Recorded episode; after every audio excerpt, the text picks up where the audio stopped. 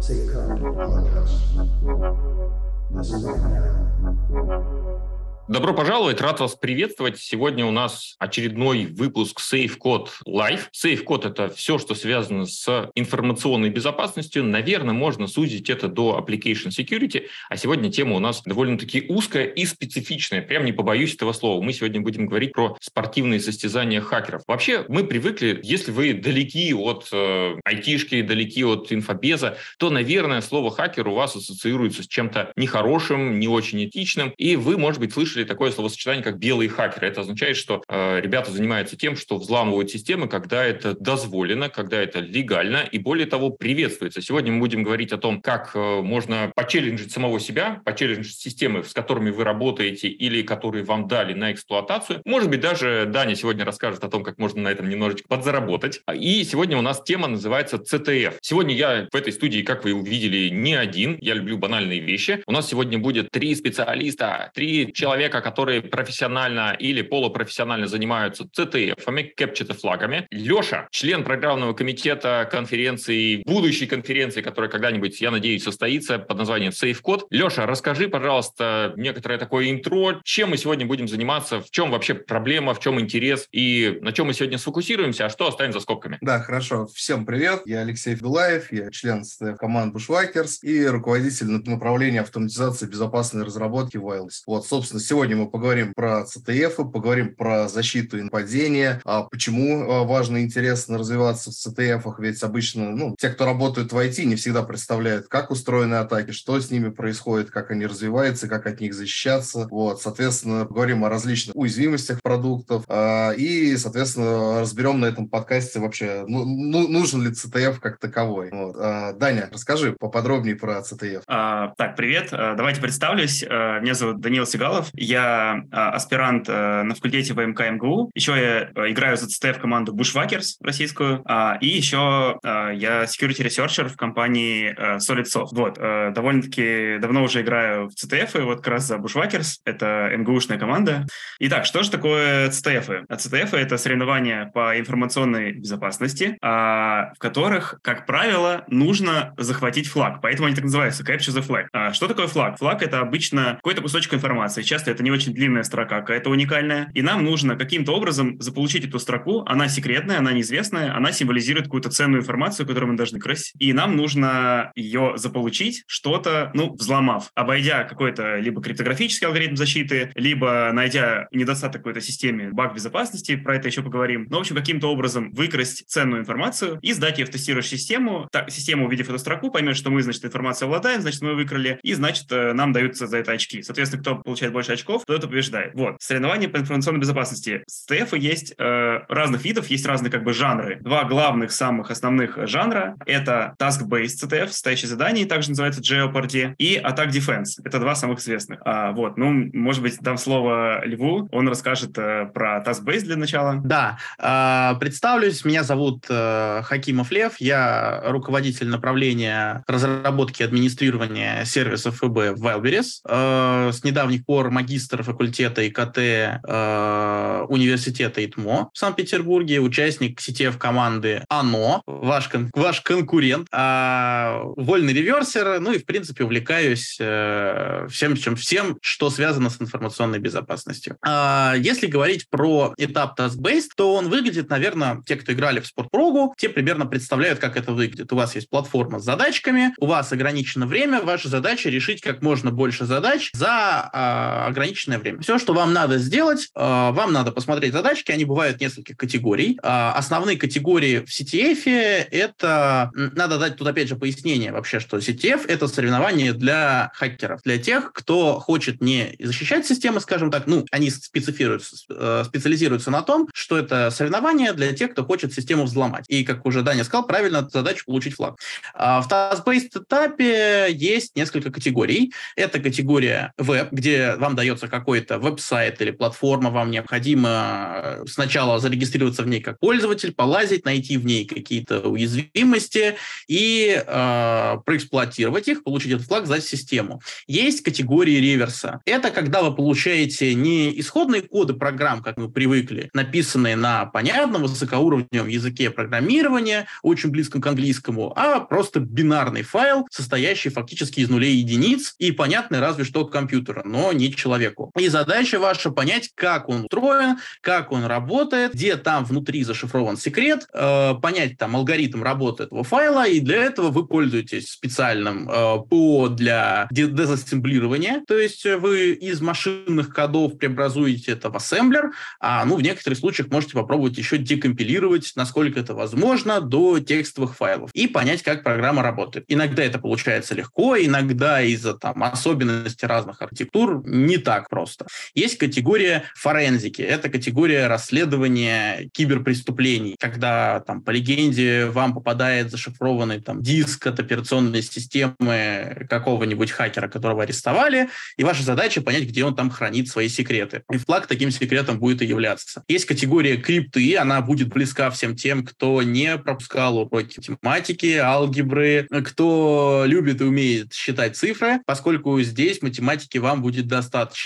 А, самые различные криптоалгоритмы, в которых надо найти уязвимости, понять, как они работают, будь то какой-то самописный криптоалгоритм, будь то вполне себе боевой, но когда его настраивали, допустили ошибку, взяли недостаточно большие ключи инициализации, и ваш алгоритм оказался взломостойким, потому что эти ключи, например, все знают. А, эта категория была крипты. Есть еще категория миска, в которую попадают все задачи, не подпадающие ни под одну категорию. А, также, да вроде бы, я, по-моему, все категории назвал. Но это самые популярные категории, которые... А, есть еще. Это стеганография. Одна из самых обширных категорий, потому что в нее может попасть все, что угодно. А, но, с другой стороны, и довольно-таки одна из забавных категорий, поскольку она, э, стеганография, это наука о сокрытии данных. То есть, если крипта явно пытается сокрыть данные в каком-либо там файле, алгоритме и так далее, то есть цель крипты — скрыть так, чтобы вы понимали, что данные скрыты, но понять, как они скрыты, вы не могли, то стеганография, ее задача в том, чтобы скрыть данные там, в картинке, в звуке, в текстовом файле, так, чтобы ну, сам файл вы получили и посмотрели, но только избранные поняли, те, кто знают, что в этом файле что-то есть, и знают алгоритм по извлечению файла. Например, в картиночке по определенному алгоритму пиксель какой-нибудь чуть-чуть ярче,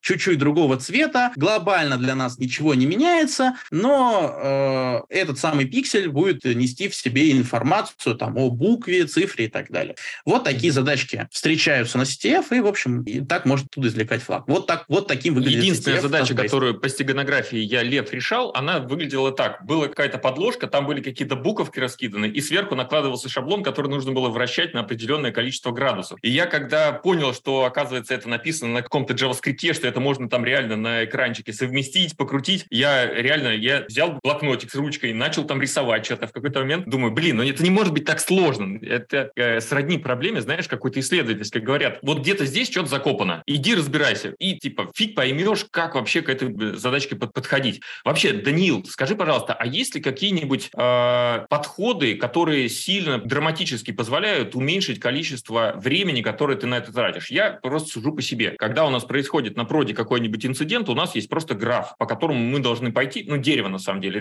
решений. И чем быстрее мы подсекаем какие-то ветки, тем быстрее мы дойдем до той ветки, которая решабельна. Да? Что у вас в ТТФ по этому поводу есть? Вообще, какие подходы? Слушай, это очень, э, на самом деле, задал интересный вопрос, э, очень э, прикольный, потому что в ТТФ как раз есть такая проблема, что или это, наоборот, хорошая черта, или же проблемная, что ЦТФ очень часто э, это задание на ЦТФ это задание, где нужно пойти найти не знаю что, принести не знаю куда. То есть у вас максимально может быть непонятная формулировка, минимальное количество деталей, алгоритм э, вообще не специфицирован, алгоритм ваших действий, алгоритм решения задачи, и вам нужно решить ее за короткие сроки, потому что ЦТФ идут очень мало времени, вам нужно быстро решать задачи. То есть у вас реально ситуация, когда вам ничего не объяснили, как делать, может быть задача, вот особенно такое, когда я начинал, очень часто видел. Просто задание называется там My Little Flower, и вам дан просто файл, а файл называется image. У него нет расширения, вы не понимаете, в каком формате, там какие-то бинарные данные, там никакого текста нет, и все, делай, что хочешь, решай, как хочешь. И э, я думаю, что что вот CTF, вот и, и вам нужно решать, и вам нужно, то есть преодолеть вот это вот чувство, что я вообще не понимаю, к этому подступиться, и нужно начать думать, нужно э, выдвигать гипотезы. То есть смотри, ты прав, существует какой-то путь решения задачи, и существуют какие-то шаги, и существует вот это отсечение, да, возможно, ветвей, но тебе они часто неизвестны, и тебе нужно каждый раз это строить заново, то есть тебе нужно строить гипотезы, ага, что это может быть за файл, какого он размера, какие там есть байты, может быть, там есть все-таки печатные строки внутри, может быть, он не весь печатный, но все-таки, может, есть какие-то, и так далее, и так далее. Тебе нужно много думать. Я думаю, что это одна из, э, я, может, буду даже повторять на подкасте, что это одна из ценнейших черт CTF, что он э, тренирует тебя решать слабо специфицированные высокоуровневые задачи, про которые ты не знаешь точного алгоритма решения, при этом за короткие строки. Он тебя тренирует не расстраиваться, не сдаваться от этого, а именно решать. Не хочешь решать? Пожалуйста, не надо. Другая команда решит, кто-нибудь, э, кто окажется в этом сильнее, кто себя заставит, и получит очки и выиграет. А ты не выиграешь. Вот и все. Это довольно жесткие условия, на самом деле это подавляет и многих отталкивает, потому что а, получается, что ну, у тебя нет такого, что ты можешь там под, под еще подольше подумать, у тебя нет какой-то расслабленной атмосферы, если что, задача сложная, отдохнешь. Нужно прямо сейчас думать. Ну вот, и все-таки давай я отвечу на твой вопрос до конца. Э, есть ли какие-то алгоритмы подходы? К сожалению, это сложный вопрос, и по сути есть такое, как CTF-ное чутье. Когда ты очень много задач решаешь, когда ты очень много этого уже видел, у тебя вырабатывается на подкорке какой-то опыт. Ты уже начинаешь понимать, что... Вот, например, такой интересный момент. Ты понимаешь, что в задании обычно ничего не бывает просто так. Автор задания, он же тоже человек, у него нет бесконечного времени и сил, и вряд ли он какую-то деталь будет добавлять просто без причины. Часто любая деталь для чего-то была сделана, потому что иначе было бы слишком много времени тратить. И это одно из таких соображений, из которых состоит CTF-ный опыт. Но этот CTF-ный опыт зарабатывается дорого, он все равно не, не супер универсален, все равно будет миллион ситуаций, когда ты просто, просто будешь стоять и не понимать, что делать, потому что не, непонятно, что дальше, вот куда копать. И последнее, что скажу еще про это, что э, CTF, они э, очень часто командные, обычно командные, и это очень ценно, потому что э, вот в таких задачах, где ты вот не понимаешь, что делать, командность это ценно, потому что есть разные умы, разные люди, и возможно, что другой человек, ему придет в голову какая-то идея, а тут, как ты понимаешь, э, очень ценно, чтобы приходили идеи, очень ценна интуиция, потому что вот часто неизвестно, что делать. И вот в команде, может быть, другому участнику что-то придет, надо обсуждать, надо делиться идеями, и тогда больше шансов решить. Ага, да. супер. Леша, скажи, пожалуйста, а вот э, ты же пришел в ЦТФ, э, будучи уже довольно матюрным инженером, и да. каким-то образом переметнулся на другую сторону вот этих вот взломщиков, при этом ты до этого занимался инфобезом тоже, и каким-то макаром ты теперь можешь с двух сторон смотреть на одну и ту же проблематику. А проблема одна и та же. Это система решения, библиотека, не знаю, скрипт, который может иметь в себе уязвимости. Расскажи, пожалуйста, вот с точки зрения инженера, э, mm-hmm. какие, ну, в первую очередь, наверное, навыки, умения ты из этого черпаешь? Чему ты учишься как инженер? А, да, а, собственно, это на самом деле вообще была достаточно интересная история. Я был на а, PH Days на конференции, вот, собственно, Даниил а, там выступал с докладом, а, я подошел после доклада, мы как бы познакомились, он как раз а, сказал, что, ну, они приглашают людей к себе в команду и сказал, что хочу к ним присоединиться. Собственно, по-моему, первая игра, было вообще ничего не понятно, что происходит, я такой сидел, смотрел, наверное, офигевал. Вот, что я тут начал выносить. То есть очень важны навыки какой-то базовой защиты там той же самой инфраструктуры Linux. То есть там, например, ребята первым делом заходят, там убирают э, срок действия всех паролей, который был, ну, а в ком- мы играли командный CTF, причем это был именно взломать надо было другую команду. То есть это не тест, не тест-based был CTF, а э, так как Capture the Flag, ну, то есть как Attack Defense, да, вспомнил.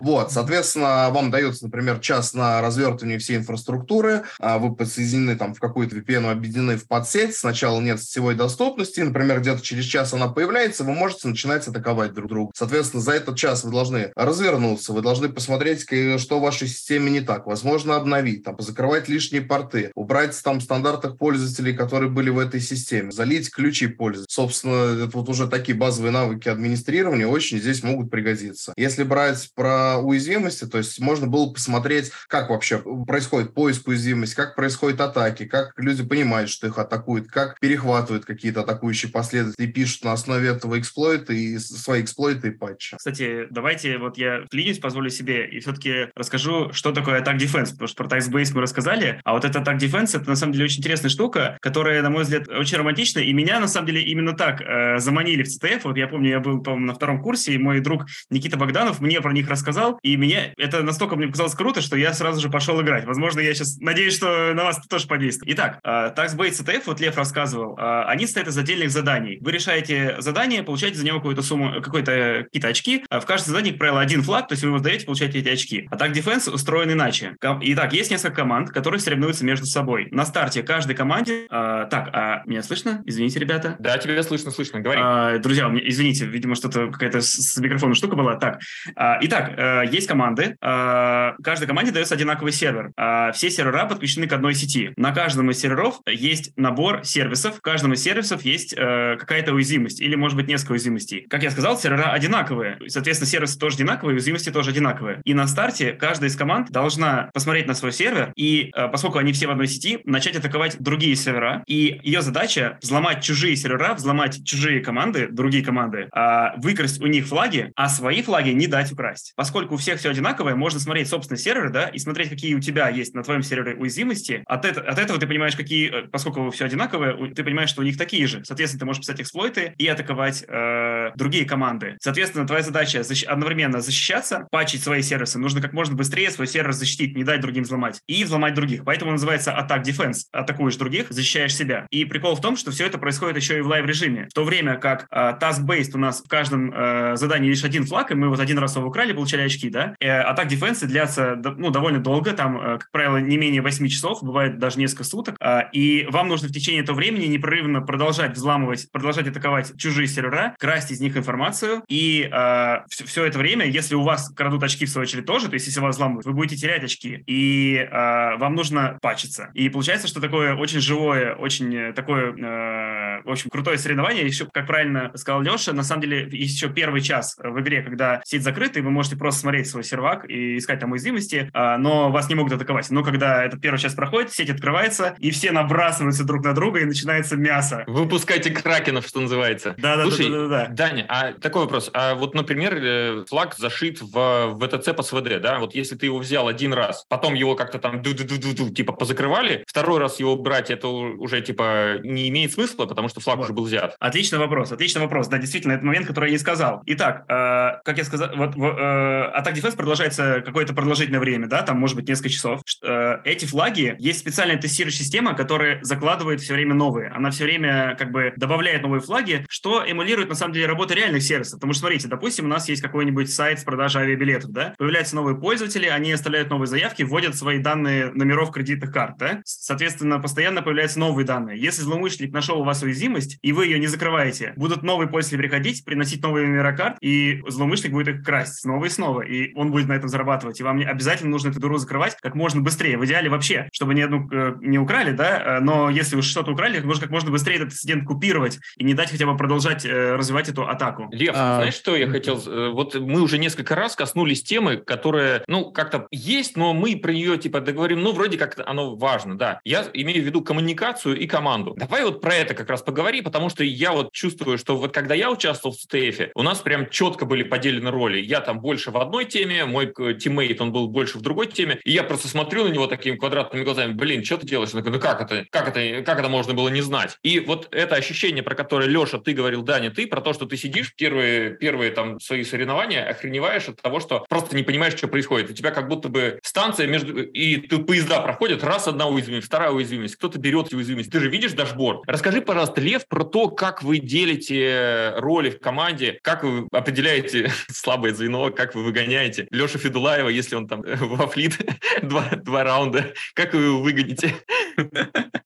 Леша мы не выгоним, но вообще надо, надо сказать, что поскольку наша команда университетская изначально была, э, она и называется отряд, э, отряд начисления. Слово, ее сокращение «оно» — это вовсе не по книге Стивена Кинга. А отряд начисления — это почему? Потому что мы так много играли, что времени на учебу не оставалось вообще. Э, и э, изначально она формировалась довольно простым способом. У нас, несмотря на то, что я учился на факультете компьютерных наук, на информационной безопасности, непосредственно на дисциплине нас учили чему? Комплайенс. Вот, вот столбчика бумажек, нормативочки, э, ФЗшки. Не забудьте, пожалуйста, все выучить в следующей паре. А по ИБ у нас, вот я и представлялся информационной безопасности как что-то в таком ключе. А, привезли первый CTF, мы не знали, что это такое, надо было идти на выходные в университет. Никто не хотел. Он говорит, ну, придите, там хотя бы еда будет бесплатная, вы поедите обед. Голодающим студентам было актуально. В общем, так и собралась первая команда играющих, исключительно исключительно из голодающих. А, так мы избились. Ну, а поиграли, оказалось хороший сетап. А, хорошо подобрались. Мы ничего не знали, мы ничего не понимали, а, начали играть, и нам понравилось. И уже в дальнейшем мы начали для себя специализироваться, кто что, кому что больше нравилось. Поэтому у нас не было такого прям отбора. У нас, ну, не хочу сказать, что она какая-то там закрытая тусовка, просто э, у нас команда сложилась, и команда сейчас активно играет. И у нас есть люди, кто, например, профессионально свою жизнь связали с железками, с программированием систем умных домов, и им задания на реверс они щелкают на раз-два. Им вот все эти архитектуры уже каждый день на работе делают. Есть человек, который профессионально уходит в крипту, и он, в общем, у него и он в дальнейшем свою жизнь частично связывает с аналитикой. Лев, я просто не могу не пошутить. Крипта да. это биткоин, эфир, вот эти вот, да, Солана, это вот про него. У меня тоже есть куча знакомых, да, которые но... ушли в крипту. Но это, но это немножко другая крипта, но тем не менее это связано. Что блокчейн это, в общем, тоже чистая математика. Есть люди, кто занимаются блокчейном, ушли в блокчейн. А, я, как человек, ушедший в DevOps и веб, а, больше люблю категорию веба, естественно. А, поэтому у нас как-то так получилось, что все распределилось. Есть э, другой человек, который там работает в соке, очень много занимается форензикой на работе, в позитиве. Он вот решает форензику. Как-то так у нас все неплохо разделилось. Ну и если сейчас мы увидим каких-то талантливых, умных ребят, мы стараемся проводить тренировки в университете, поскольку сами выучились, надо другим знания передать. Мы устраиваем сообщество на базе университета и проводим занятия раз в неделю, приглашаем ребят, всех желающих, приходит там на, первый, на первое занятие, сколько там, хакеры, ломать, взламывать, приходит 130 человек, сажать некуда. Уже через там 4 занятия их остается 40 человек, потом 30. Но эти 30, они с такими с горящими глазами. Сейчас мы тут Жиза. университетскую сеть похакаем и оценки подправим. А, благо, есть еще поломать.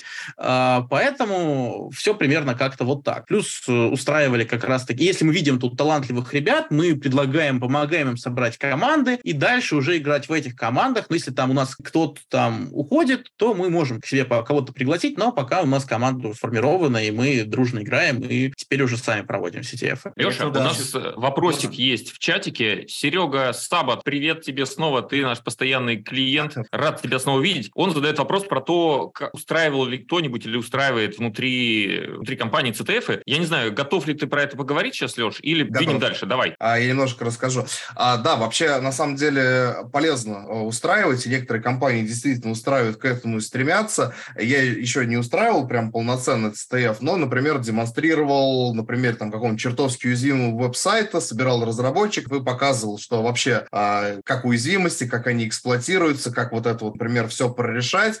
Вот, да, давал людям, показывал, как это поднять и самим потренироваться. Собственно, тут есть неоспоримая польза, то, что это превращается из каких-то там мистических уязвимостей, которые непонятно как, непонятно где, уже в конкретные. То есть, когда там человек попробовал SQL-инъекции, попробовал там различные comment injections, он уже понимает. И, например, сейчас идет как раз такая тенденция к тому, что а, обучает людей, показывает, как это можно делать, тренирует, и потом внутри уже компании устраивают такие соревнования между собой. Ну или там, как говорится, это, а, если выигрывает команда безопасности, они получают там 10 тысяч рублей. Если проигрывают, у них всех вычитается по 10 тысяч рублей и вперед, соревнуемся. Слушай, Леш, а, насколько я понимаю, у нас вот грядут конференции в сентябре, и Леша Морозов, он готов делать э, какой-то там очень локальный на Питер Пай конференции. И я его спросил, а сколько это стоит по времени? Он говорит, это бешеных ресурсов каких-то стоит, подготовить задачку правильно, э, сделать так, чтобы эту задачку не захакали в свою очередь, систему, которая эту задачку ну, каким-то образом трекает, да? А, Даня, наверное, тебе вопрос, Лев, может быть, тебе,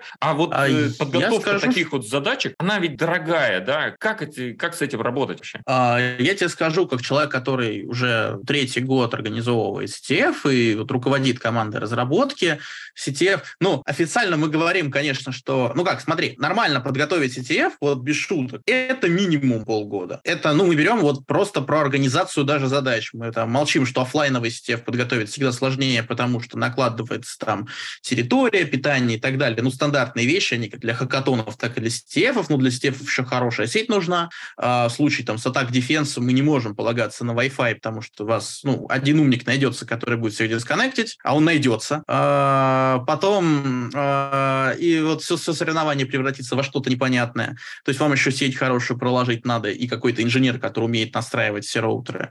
А, плюс вам требуется команда разработки, которая напишет, а CTF, допустим, офлайновый, ну, вы на так Defense народу много не пустите, просто потому что, ну, как бы можно сделать. Есть такие CTF, например, Faust CTF немецкий, там вот народ пускают всех желающих. Но там есть особенность развертывания, что мы-то там развертываем все сервисы у себя на локальных машинах. А на такой CTF нормальный атак Defense вы много народу не запустите, потому что каждая, каждая запущенная команда — это виртуальная машина и роутер. И вы в один момент упретесь в ограничение там облака, в котором вы это разворачиваете. Поэтому вы, вы туда допускаете команд 10, например. А, и еще надо договариваться с облаком. У меня был момент, что, например, вот проводили вот на летней школе CTF буквально этим летом атак Defense, и нас просто Яндекс Клауд увидел, что в одну секунду там 20 э, новых айпишников было зарезервировано, и Яндекс нам просто заблокировал выдачу айпишников. И сказал, а что это вы? Что-то вы нехорошее делаете. Пришлось прямо на CTF там вызванивать э, и договариваться с Яндексом. Так я получил опыт, что если вы разворачиваетесь в клауде, все такие вещи надо согласовывать заранее с облаками, потому что подобные вещи их очень напрягают. Э, в-третьих, команда разработки, которая напишет вам как отборка как раз-таки task-based на Attack Defense и сам Attack Defense. Подготовка task-based, она, ну, раньше мы готовили там его несколько месяцев, сейчас, как показала практика, у нас ребята могут написать задание, ну, как бы собрать полный task-based они могут за там условно недельку, но если вы хотите хороший, классный, крутой task-based с уникальными задачками, ну, там минимум месяц-два надо прям поразрабатывать, еще придумать классные идеи. Ну, а так Defense — это где полноценные сервисы, где бэк и фронт, где еще надо найти классные уязвимости, которые не взломают в первые 5 секунд, иначе CTF у вас закончится там через час. Как только все найдут SQL-инъекцию, все, играть будет не во что. Вам требуется найти сложные уязвимости, классно их зашить, еще и продумать, чтобы ваши сервисы, ну, скажем так, нестандартным образом не взломались. Например, э, всякие сервисы, где можно выполнять какие-то произвольные команды внутри них, то есть вы получаете RCE-шечку, то та команда, кто быстрее начинает находить, она просто устраивает э, полную вакханалию во всех остальных командах, начиная им выключать все сервисы. Такое не запрещается на ряде соревнований, но неприятно, поскольку доставляет, опять же, организаторам много неприятных хлопот. Ну и, в принципе, э, с организацией CTF, я говорю, вот полгода. Вот мы начали сейчас подготов, подготовку двух CTF, э, VRN CTF и Central CTF для студентов и школьников.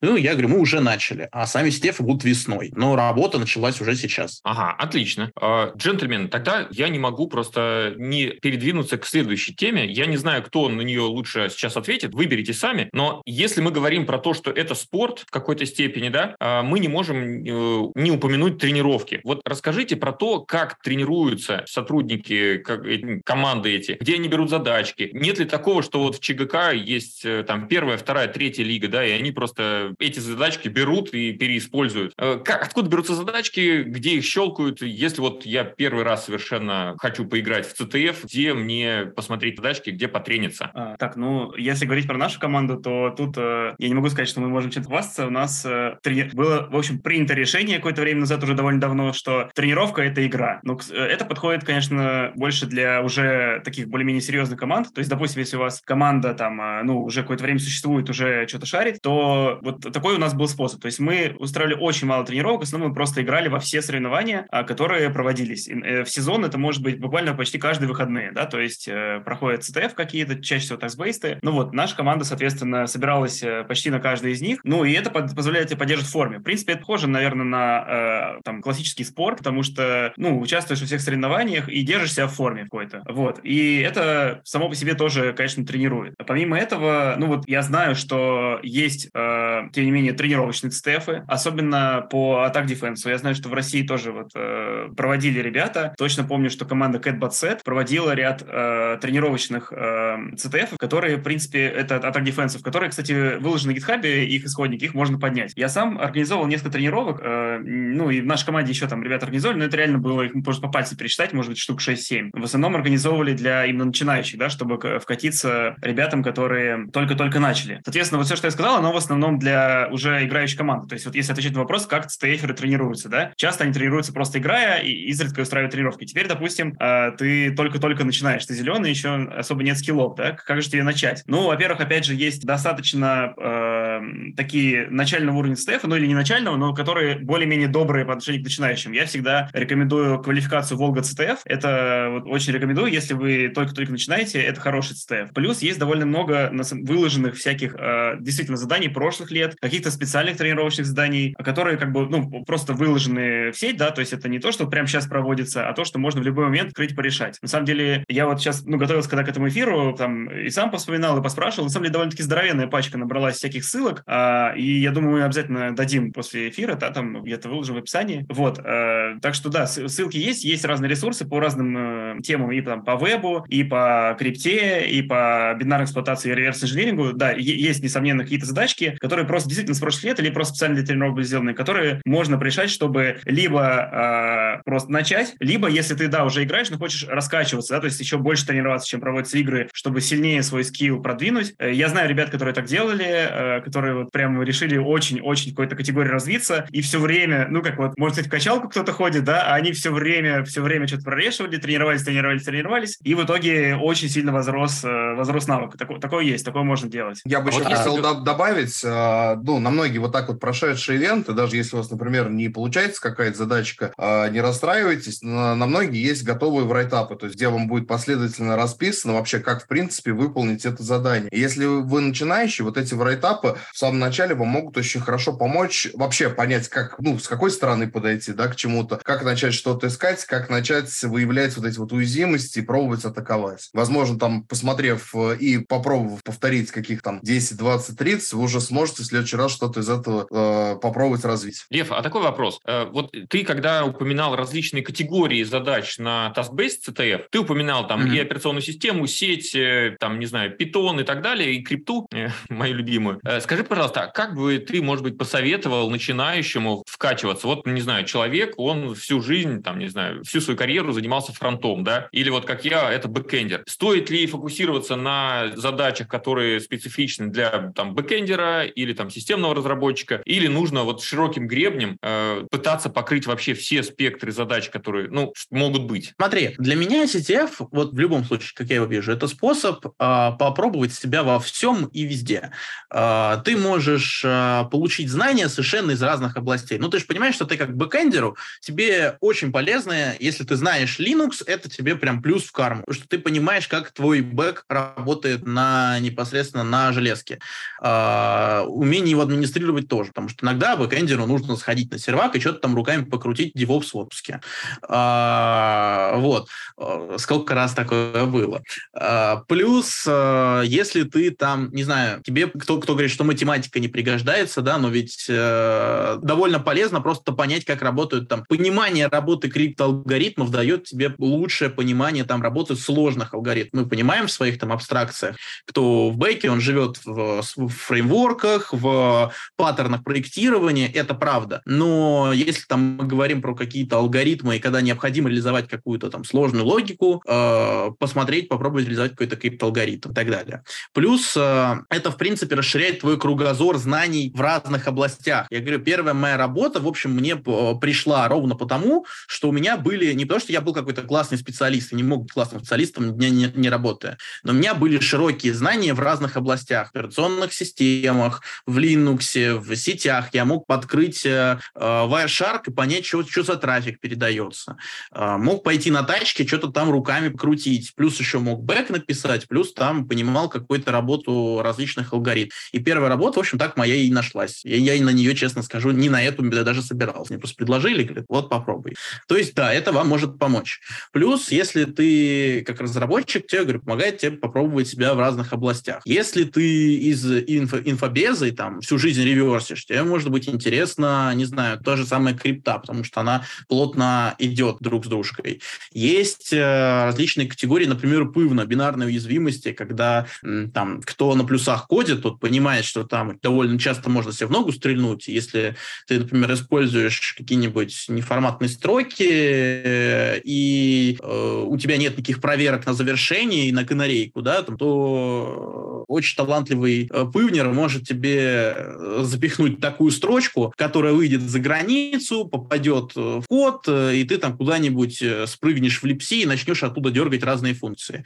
Я тебе даже больше скажу про то, что вот то думает, что там сложно подготовиться к какой-либо категории. А, в этом году на летней школе в STF была девочка 17 лет, которая пыван решала так, как взрослые люди не решают. И задачки сама писала. То есть там у нас проводился в конце STF от участников, и она сама писала задачки на пыван, там взрослые люди э, так не пишут. Я у нее спрашиваю, а ты как это, к этому подготовилась? Вот как ты эту категорию так, такого уровня мастерства в ней достигла? Она говорит, ну как, я сидела, смотрела разборы, райтапчики, вот, научилась. И достаточно большое, это одна из самых сложных категорий. Это, наверное, самая сложная категория в task-based соревнованиях, которая не, не всем опытом даже дается. То есть все реально, ко всему можно подготовиться. От себя могу посоветовать, зайдите, наверное, два ресурса могу посоветовать. Э, прям сразу. Это посмотреть самый простой Pika CTF. Э, он известен, он популярен, на него на все таски есть райтапы, а самое главное, он дает вам не просто базу, а вот эту базу от базы. О том, что есть какая-нибудь там консоль разработчика в браузере, что в ней можно что-то на сайтике поменять. От таких заданий, и что в куках что-то может передаваться, и не надо пароли в куках хранить и какие-то важные чувствительную информацию. От таких задач, которые решаются буквально в три клика мыши там за пару минут э, и дают тебе базовую информацию, до тех, где там надо посмотреть на там сальсу, понять, что что-то там неправильно ее проинициализировали и решить там криптозадачку, которую ты там час можешь решать. При этом прям суперсложных таких задачек зубодробительных там нет. И на все есть трайтап. Ты можешь подсмотреть. И второй момент. Есть замечательный в Ютубе канал э, от ребят из Питера, СПБ ЦТФ, довольно известная комьюнити Стефа. А, они славятся не только тем, что они проводят соревнования собрали людей, но у них есть сезоны. Сезоны пывна, сезоны реверса, сезоны крипты, сезон веба, как играть в атак дефенс, полные гайды. Можно посмотреть и для себя вот просто видеоуроки э, с того, как там ребята в ИТМО собирались и вот это все дело проходили. Это здорово, это вот то, что на поверх лежит, и этим можно пользоваться.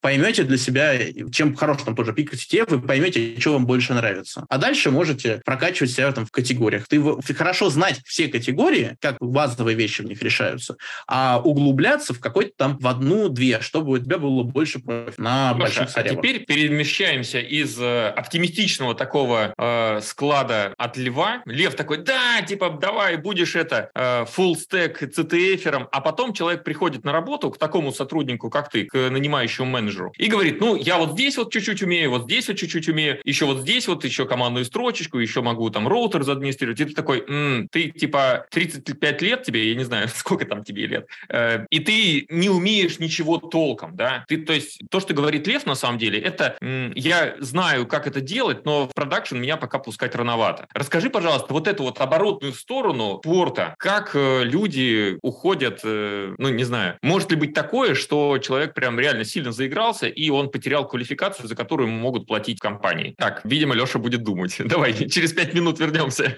Ну, на, самом деле интересный момент, потому что сложно сказать по поводу потери квалификации. Скорее всего, все это время он параллельно работал, а не только играл в CTF, особенно если ему 35 лет, на что-то нужно кушать, там, семью содержать, детишек растить и все такое. Вот, собственно, наоборот, возможно, а, это будет, кстати, основной работой. Как э, я правильно помню, Лев как раз благодаря Стефу нашел свою первую работу. Собственно, например, есть люди, кто этим занимается профессионально. Например, пентестера. В принципе, какие-то такие э, игры Стеф, они могут, наоборот, э, увеличить э, скилл, и человек придет более готовый. И уже на реальных системах а, сможет что-то больше показать. Я понимаю, что Стеф — это в основном выдуманные какие-то уязвимости, специально построенные, но основной алгоритм как бы их поиск или это, это как Данил сказал, а, чуть чутье, да, что чуешь, что что-то здесь не так. Вот, это, в принципе, тоже может прийти в основную работу. Поэтому, э, если это как основная работа, это может принести много пользы. По поводу а, какой-то смежной работы. И у нас как раз был там вопросик в чате, что полезно ли это там, для разрабов и админов. Да, как раз и для разработчиков, и для администраторов это будет полезно, потому что ты лучше начнешь а, понимать, в принципе, да, что может происходить там с твоим кодом, который ты напишешь, начнешь понимать там атаки и что ты с ними делать. Вот, соответственно, это тоже может тебе принести пользу. Мне кажется, как-то так. Леш, а были какие-нибудь случаи, когда человек, э, ну, реально работал в айтишке, ну, не знаю, был он там, не знаю, разработчиком, потом он взял, поучился, поучился CTF и перешел там, не знаю, пентестеры или прям перешел в инфобес. Какой-то success story. Ну, лично я так не знаю, но мне кажется, это вполне такой может быть. Люди как бы меняют род деятельности, если мы действительно казалось более интересным, и это приносит удовольствие и позволяет как жить, почему нет? Может быть, кто-то из ребят добавит? Я знаете, что какую историю знаю? Я знаю чувака, который был химиком, учился на химическом факультете и увлекся CTF-ами, понял, что это его, и сейчас он работает в Яндексе в отделе безопасности и стал первоклассным CTF-ером. То есть такие истории точно есть.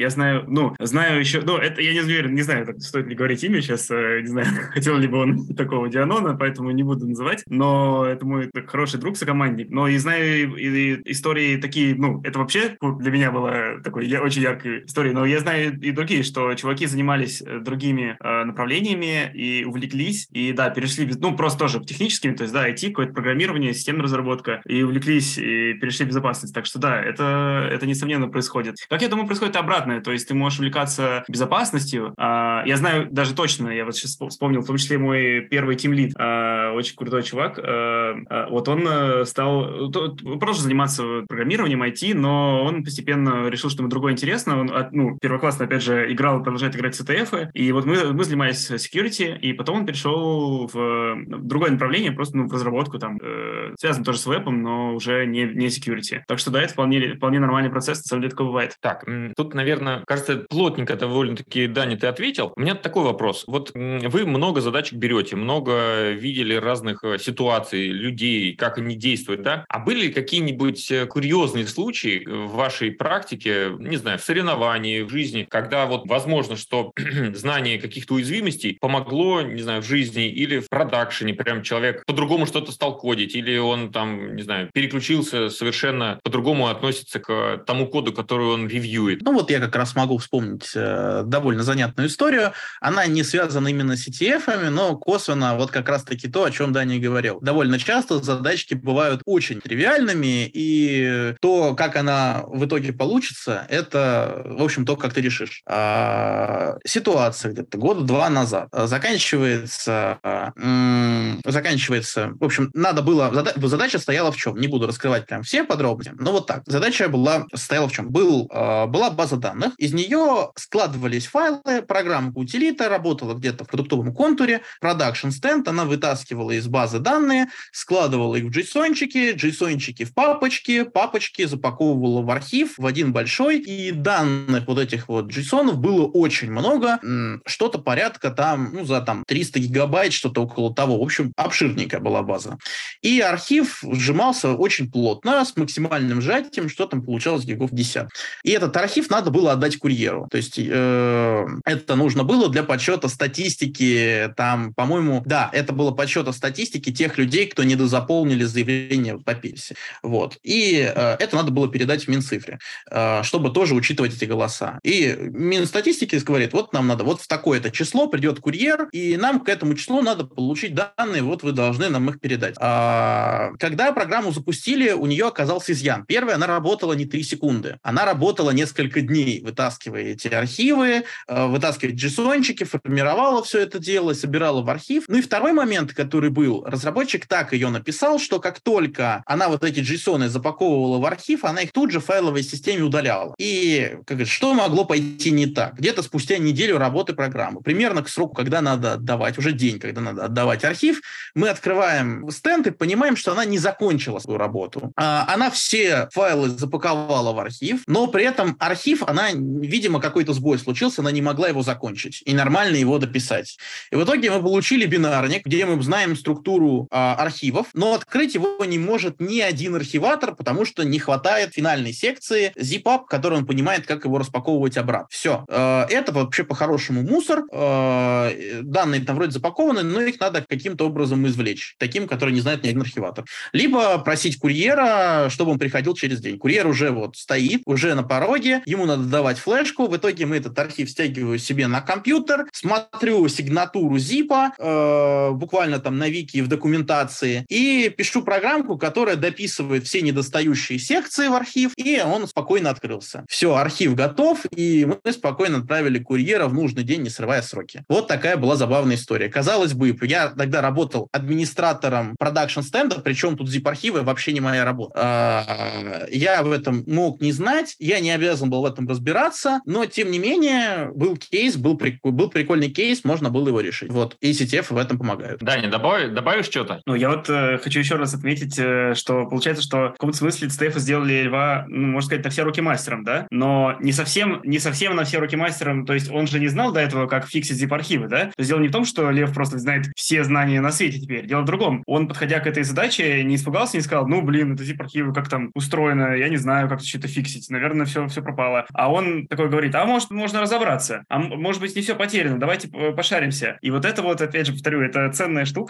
которая, вот, ну, которая, я не знаю, как еще прокачивать. На самом деле, так прям эффективно, как это делают стефы. То есть, да, ты можешь... И вот, кстати, еще был такой вопрос, до этого обсуждали, да, что следует ли браться за разные категории. Я тут просто хочу э, повторить то же самое, что сказал Лев, согласиться, что, да, э, по крайней мере, на каком-то начальном уровне пробуй, пробуй. Если ты бэкэндер, э, все равно решай задачки на фронт, то есть, если на клиент, CTF, значит, на клиентские уязвимости, а, попробуй хотя бы какое-то начальное знание этой области, во-первых, будет полезно, а во-вторых, вдруг пойдет, вдруг понравится. И да, это, это кругозор, и это, то есть кругозор, и то есть не страшно там э, копаться в бинарных байтах, не страшно копаться в сетевом трафике, вещи, которые абсолютно, казалось бы, ну и как это вообще, это что-то такое запредельное, как вообще к этому прикоснуться. Тут ты ко всему прикоснешься, и все, все, блин, на компьютере, что есть, у тебя будет, ну, это будет твое обычное рабочее пространство, потому что везде CTF тебя заставят залезть, везде придется руки заморать, и на самом высоком, и на самом низком уровне, и даже, даже в ядро операционной системы, возможно, придется сходить, но это не точно. Дань, а расскажи, пожалуйста, про то, что, э, что такое bug bounty? Вообще этим можно каким-то образом э, там промышлять? А, да, конечно, можно этим э, промышлять, потому что давай начнем, что такое баг-баунти. Баг-баунти – это э, выплата, э, денежная выплата за э, обнаруженные изданные уязвимости, которую какая-то компания может объявить для своих ресурсов. Что, что это означает? Допустим, у компании есть э, ряд ресурсов, как правило, это веб-сайт или несколько веб-сайтов, да, может быть, почтовые сервисы. Еще э, часто в баг-баунти входят мобильные приложения еще, могут быть, в принципе, десктопные приложения. То есть у компании есть какой-то ряд э,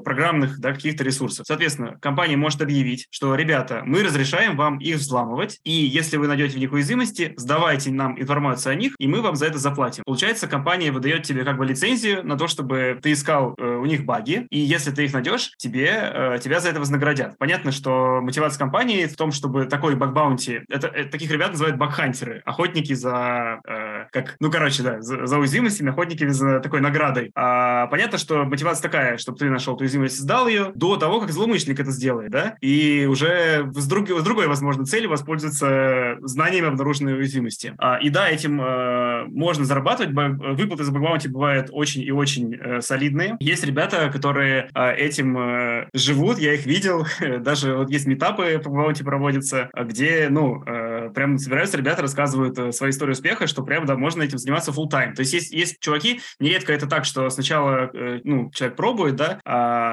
в свободное время там э, занимается, допустим, безопасностью, пентестером работает, пробует свободное время, а потом понимает, что, ну, я такую историю слышал, что вообще можно и вообще time это делать, просто все время этим заниматься. Это такое, получается, в каком-то смысле похоже на фриланс, да, то есть это свободная э, занятость, никто тебе не менеджет, никто тебе не, не говорит, когда работать, когда не работать. Ну вот, но это такие плюсы, да, это так, и, и, и бывают очень даже серьезные выплаты. Есть, конечно, и обратная сторона медали. Я, например, э, не бакхантер, и мне это слабо подходит, потому что нужно, мне кажется, иметь очень серьезную какую-то силу воли, что ли, э, чувств. Ну, то есть, смотрите, э, ведь баг же можно не найти, и это далеко не так просто. И более того, баг-баунти, они обычно у компаний, которые заботятся о своей безопасности, которых, которым это важно. А это что значит? Значит, что у них будет трудно найти баги. Во-первых, они security, скорее всего, занимаются, то есть они все защищают. А во-вторых, ты же не один такой. Баг-баунти программа, если она объявлена, другие багхантеры с тобой соревнуются. Это всегда соревнование. И, соответственно, нужно уметь искать баги и не находить, и обламываться, и снова пробовать, и не сдаваться. И при этом, если ты не найдешь, тебе никто не заплатит. Вот в этом отличие от пентеста. Я просто помню, что я работал пентестером, и одновременно с этим пробовал багбаунти. Я помню, какую-то фрустрацию у меня вызывало, что за, за пентест, если я ничего не найду, мне все равно заплатят за мои рабочие часы, же, правильно? Что бы я ни сделал. А в багбаунти нифига, если я ничего не найду, то останусь с носом. А при этом времени потрачу, устану, и еще и расстроюсь,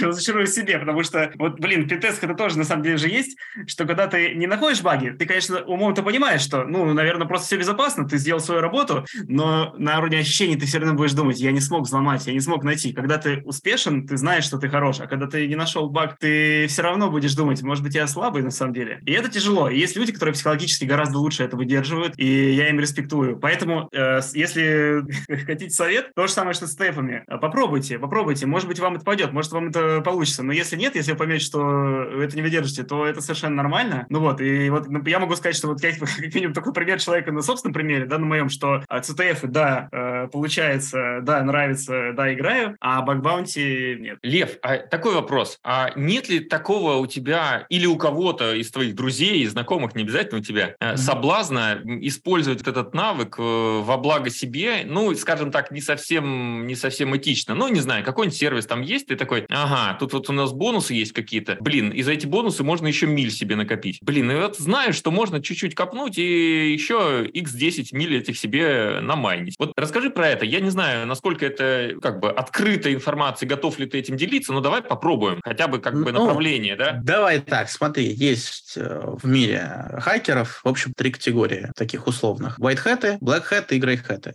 Э, то, о чем ты говоришь, это по большому счету либо как раз-таки либо grey hat, либо black hat.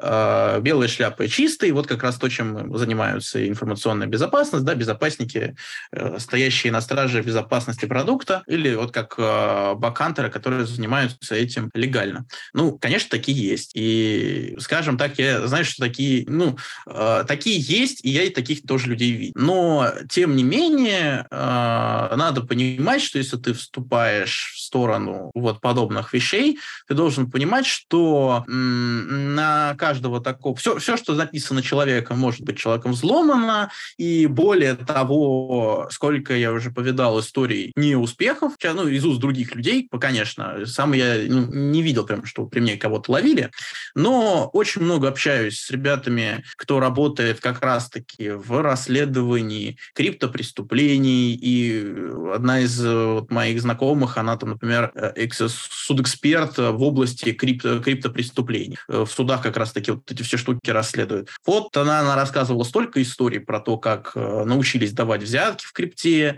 коинах, и в NFT-шках, и доказывать, что это ничего не весит, это картина. И про то, как вытаскивались разные... Другие люди рассказывали, как люди с продакшн-стендов вытаскивают э, данные, там, сдампив базу, разбив на кучу архивчиков, там, и вот вытаскивая их с закрытого контура в открыт, передавая там с разных почт и так далее. Но поверьте мне, вот э, рано или поздно такой человек прокатило раз, прокатило два, на третий может и не прокатить. Причем люди палятся на очень простых и примитивных вещах, когда они начинают чувствовать свою неуязвимость. У него получилось раз, значит, я крутой. И вот на таком людей ловят. Причем ловят довольно эффективно и довольно тщательно. Пока я не начал общаться с людьми, которые занимаются противодействием, я думал, что с этим все плохо. Когда я начал с этим общаться, в том числе с людьми, кто занимается этим в ФСБ и в других органах, просто знакомые, приятели есть, и так вот без подробностей могу сказать, что ловят и очень эффективно. И поэтому, если вы хотите на это вступить, э, кто мы такие, чтобы вам что-то говорить против этого, но мы это не одобряем, и больше скажу, скорее всего, вы очень плохо запишете. Вот, поэтому лучше все-таки в эту сторону не смотреть. Супер, спасибо. Леша, да. добавишь что-то? Да, я хотел бы добавить. А, собственно, понятно, что перед каждым таким человеком, который нашел ну, какую-то уязвимость, стоит выбор. Понятно, что, скорее всего, на каком-то там теневом форуме он сможет продать эту уязвимость дороже, риски уже обозначил Лев, но тут и, собственно, компании заинтересованы. Вот как раз Дани говорил о том, что можно получить очень неплохие выплаты по бакбаунти. Понятно, что что выплаты там ранжируются в зависимости от того, какая уязвимость найдена и как она аффектит ну, на конкретный продукт, но именно компания тоже заинтересована давать э, поменьше, но нормальные цены, чтобы люди выбирали вот этот вот белый светлый путь. Плюс также компания понимает, что если человек сейчас, ну, если они слишком там какие-то неинтересные поставят цены, то, скорее всего, это также где-то сольют на там Darknet форумах и а, потеряют денег они больше при эксплуатации этой уязвимости, чем могли бы э, сдать ее вот так вот. Поэтому, да, иногда смотришь там некоторые выплаты, и выплаты действительно впечатляющие без вин. Да, я немножко про другое хотел спросить. Вот э, есть дейтинговое приложение, да, для того, чтобы у тебя был какой-нибудь рейтинг большой, тебе нужно там немножечко дернуть какую-нибудь опишечку, которая, конечно же, у этого дейтинг-приложения не закрыта. И если туда какой-нибудь хитренький запрос генерированный отправить, то у тебя вдруг внезапно открывается какой-нибудь Gold премиум статус, и у тебя появляется очень много матчей. Я вот про это хотел у тебя узнать. Передаю привет Леше Морозу. Да, да, я слышал доклад как раз про на эту тему, как, как дейтинговое приложение.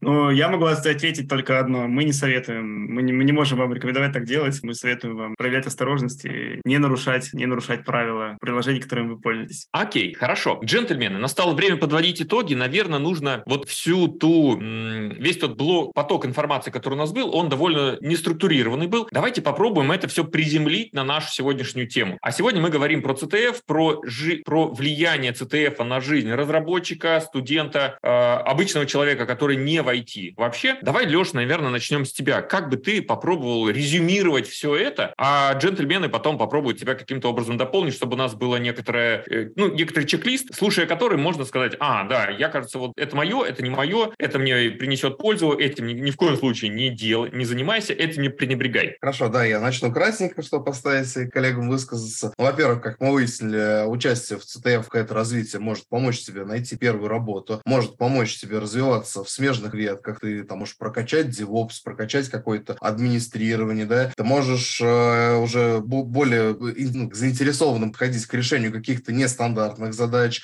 а браться за какие-то другие задачи, что в любом случае будет, наверное, отражаться на тебе и на твоем э, э, качестве как специалиста. И, наверное, ты просто увлекательно, интересно знакомишься с, интересными, крутыми людьми, нетворкинг, вот, а вместе вы командой можете решать еще более сложные задачи. Слушай, знаешь, Леш, я о чем подумал? Mm-hmm. Что это офигенное интересное хобби. То есть есть вот люди, которые реально ходят в качалку, есть люди, которые занимаются чтением, да, ну, каким угодно хобби. А вот это хобби, мне показалось, оно очень сильно отражается на моем, извините за, блин, гандапасовщину, да, колесо баланса, да, вот есть у специалиста много-много всяких там э, знаний. И если эти знания у тебя довольно однобокие, вот я бэкэндер, да, я всю жизнь занимался бэкэндами, вот я знаю много чего про Java, знаю про то, как виртуальные машины деплоить, как они работают. Но, блин, когда мне говорят, давай посмотрим на какой-нибудь там JavaScript, я такой, ну, я знаю, что Java и JavaScript это один и тот же язык, в общем-то, да, все остальное для меня как-то где-то уже за скобками. И для, я для себя вынес идею того, что это очень быстрый способ э, расширить кругозор. Это гораздо круче, чем слушать какие-нибудь доклады, читать какую-нибудь книжечку, участвовать в pet-проектах, потому что у тебя, ну, на task-based можно, ну, вот я просто по себе сужу, мы взяли один из флагов за полчаса, и я за это время почитал Википедию, я попробовал там, там на питончике что-то написать, я посмотрел, как JavaScript устроен, что-то там поменял, и это офигенно быстро меня вкачивает. При этом я не просто прочитал, да, я же что-то руками поделал, я же теперь имею hands-on experience какой-то. Ладно, передаю слово, Лев, добавишь? Традиционно Микрофон. размьютиться надо. Да, да, я как раз хочу сказать, что CTF тебя вознаграждает, э, твой эндорфи, э, тебе вбрасываются эндорфины за каждую сдачу флага, так что твой организм тебя, в общем-то, вознаграждает за это. Поэтому учиться в CTF приятно. Э, был бы тут там Гриша Петров, он бы больше рассказал про э, то, как работает мозг в такие моменты. Но э, скажу так, что для меня CTF, ну и в принципе, зачем заниматься CTF? Вот мы сейчас тут много чего сказали. Я хочу сказать, наверное, такую штуку. Пусть каждый из вас попробует. Для меня это там тоже по большому счету сейчас хобби.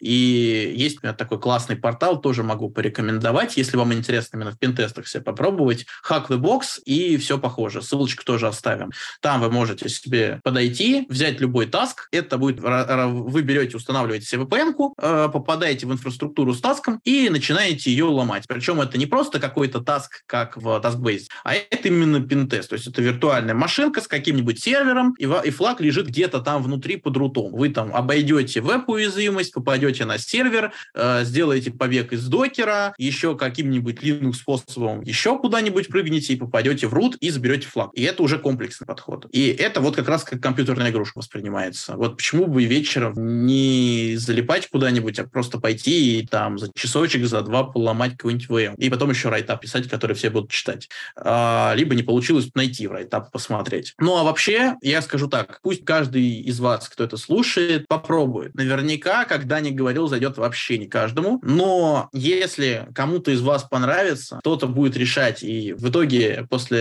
этого подкаста родится хотя бы один новый CTF-щик или там одна новая команда, мы будем все, наверное, очень счастливы. И этот подкаст был не зря. Играйте в CTF, э, как говорят ребята из Арсиба, которые тоже очень много CTF делают. CTF это что? CTF это дружба, в первую очередь. я ага, сейчас, полностью сейчас согласен. тебе придет еще новая поросль, и будет вас это э, челленджить на ваших соревнованиях. Кстати, ты классную аналогию с играми сделал, но я тебе не рассказал продолжение истории. CTF, в котором я участвовал, длился двое суток, и мы взяли два флага всего. То есть ты понимаешь, да, что первый флаг мы взяли за полчаса, второй взяли мы за там пару часов, тройку, а все остальное время мы просто тупо, тупо это, волохались туда-сюда, потому что было непонятно вообще ничего. И более того, у тебя, у меня вот мысли топлива, оно, блин, катастрофическим образом быстро иссякло. То есть здесь не только надо быть smart enough, да, здесь еще нужно каким-то образом быстро восстанавливаться и переключать внимание, я не знаю, как-то делегировать другим людям. И вот это на самом деле проблема. Это то, что отличает э, спортсмена, да, от любителя спортсмена, профессионала. Профессионал умеет э, выдавать результат стабильно. Он не просто там на геройских усилиях, типа за CTF их за, за один там выходной, да. Нифига, это длинная дистанция. А как где длинная дистанция, там уже, уже стратегия, там не только тактика. Даня, давай, подводи итоги. А, так, ну хочу две, две вещи сказать. Э, первое, все-таки еще раз повторю, зачем это вообще вам нужно? И людям, и компаниям. От СТФ не создадут у вас системных знаний, как делать безопасное ПО, но они создадут некоторые ощущения безопасности, если регулярно играть. Они создают у вас какое-то вот э, чутье, чувство, что вот какие бывают уязвимости. Это про безопасность. И второе, вот еще раз повторю, что они создают вот это вот э, умение решать э, слабо поставленные задачи, которые не очень понятно, как решать. Просто, по-моему, это очень ценный навык для менеджера, на самом деле, для руководителя. Когда у тебя есть сотрудник, и ты ему говоришь, сделай вот эту штуку, которую сам не до конца понимаешь, как сделать, э, и там не очень сильно сформулировал, и вместо того, чтобы сотрудник тебе там что-то возражал, отнекивался и говорил, я не понимаю как, что он просто взял и сказал, да разберемся, сделаю. Вот, вот CTF, CTF учит разберемся. И второй момент, который я хотел сказать, что да, обязательно попробуйте и э, сразу подготовьтесь к тому, что да, для начала будет тяжело. Вам нужно понимать следующее. Когда вы придете на несколько своих первых игр, первые, наверное, две, может быть, три игры, вы ничего там не поймете, вы ничего не сделаете, будет абсолютно непонятно, что происходит, и, вы не, и у вас будет непонимание вообще, как вы, в принципе, могли бы хоть чем-нибудь помочь вашей команде. Надо к этому подготовиться, это нормально, и нужно вот эту первую, первый вот этот шок пережить. Попробуйте это перетерпеть и проявить некоторое упорство и пройти дальше. Первые несколько игр у меня было вот ровно то же самое. Я пришел и не понял ничего, что происходит вокруг меня, и как-то старался все равно что-то вникнуть, что-то потом поспрашивать, как что было, и пройти дальше. Попробуйте преодолеть этот порог, и, возможно, после него у вас пойдет, начнет получаться, все получится. Я видел, так, как это происходит с ребятами, и начинается движение. Может быть и нет, может быть вы поймете, что и дальше все, нет сил, не хочу. Это нормально. Но, возможно, э, у вас начнется этот азарт, вот это вот действительно чувство удовольствия от того, что хоть что-то получилось решить, и тогда э, пойдет и поедет. Круто. Я бы, наверное, еще один момент хотел добавить. А, давайте мы в комментариях под этим, э, ну, под окончанием трансляции выложим наши контакты, полезные ссылки, что кому какие придут в голову, что может помочь как раз начинающим, где можно попробовать и все такое. Да, все это будет в комментариях, не проблема.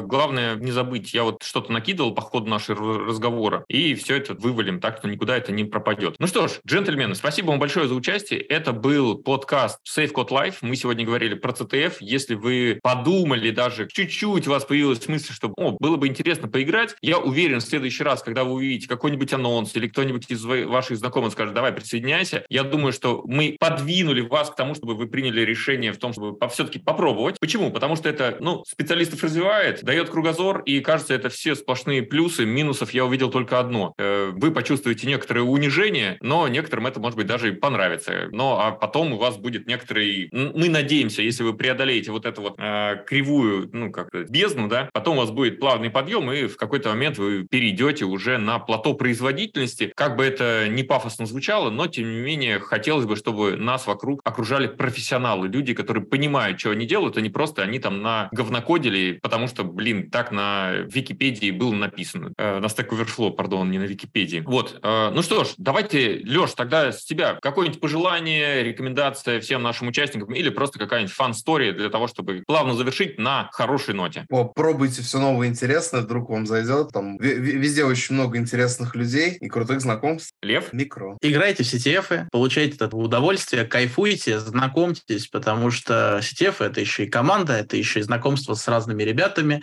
это еще и романтика путешествий по там офлайновой, на офлайновой Сарево по стране. Ищите, дружите, влюбляйтесь, там играйте, и что может быть еще прекраснее, пока у вас на это есть еще время и силы. Пока вы молоды. Пока вы молоды. Даня, давай только не пожелание играть, потому что это уже будет это баян. Я не знаю, я желаю найти каждому себя и найти свое какое-то занятие, чтобы доставлять удовольствие, что интересно. Будь то ЦТФ или нет ЦТФ, найти, найти что-то свое, что делать, чтобы имело смысл и нравилось. На этой ноте я предлагаю тогда и сворачивать наш эфир. Спасибо, ребята, что были с нами, все, кто писал комментарии, все, кто нас смотрит уже в записи. Очень надеемся, что это было полезно, и мы еще с вами не один раз увидимся. Это Safe Code Life. Увидимся. Не переключайтесь с нашего канала, потому что мы стараемся делать полезно для каждого из вас. Всем пока. Спасибо.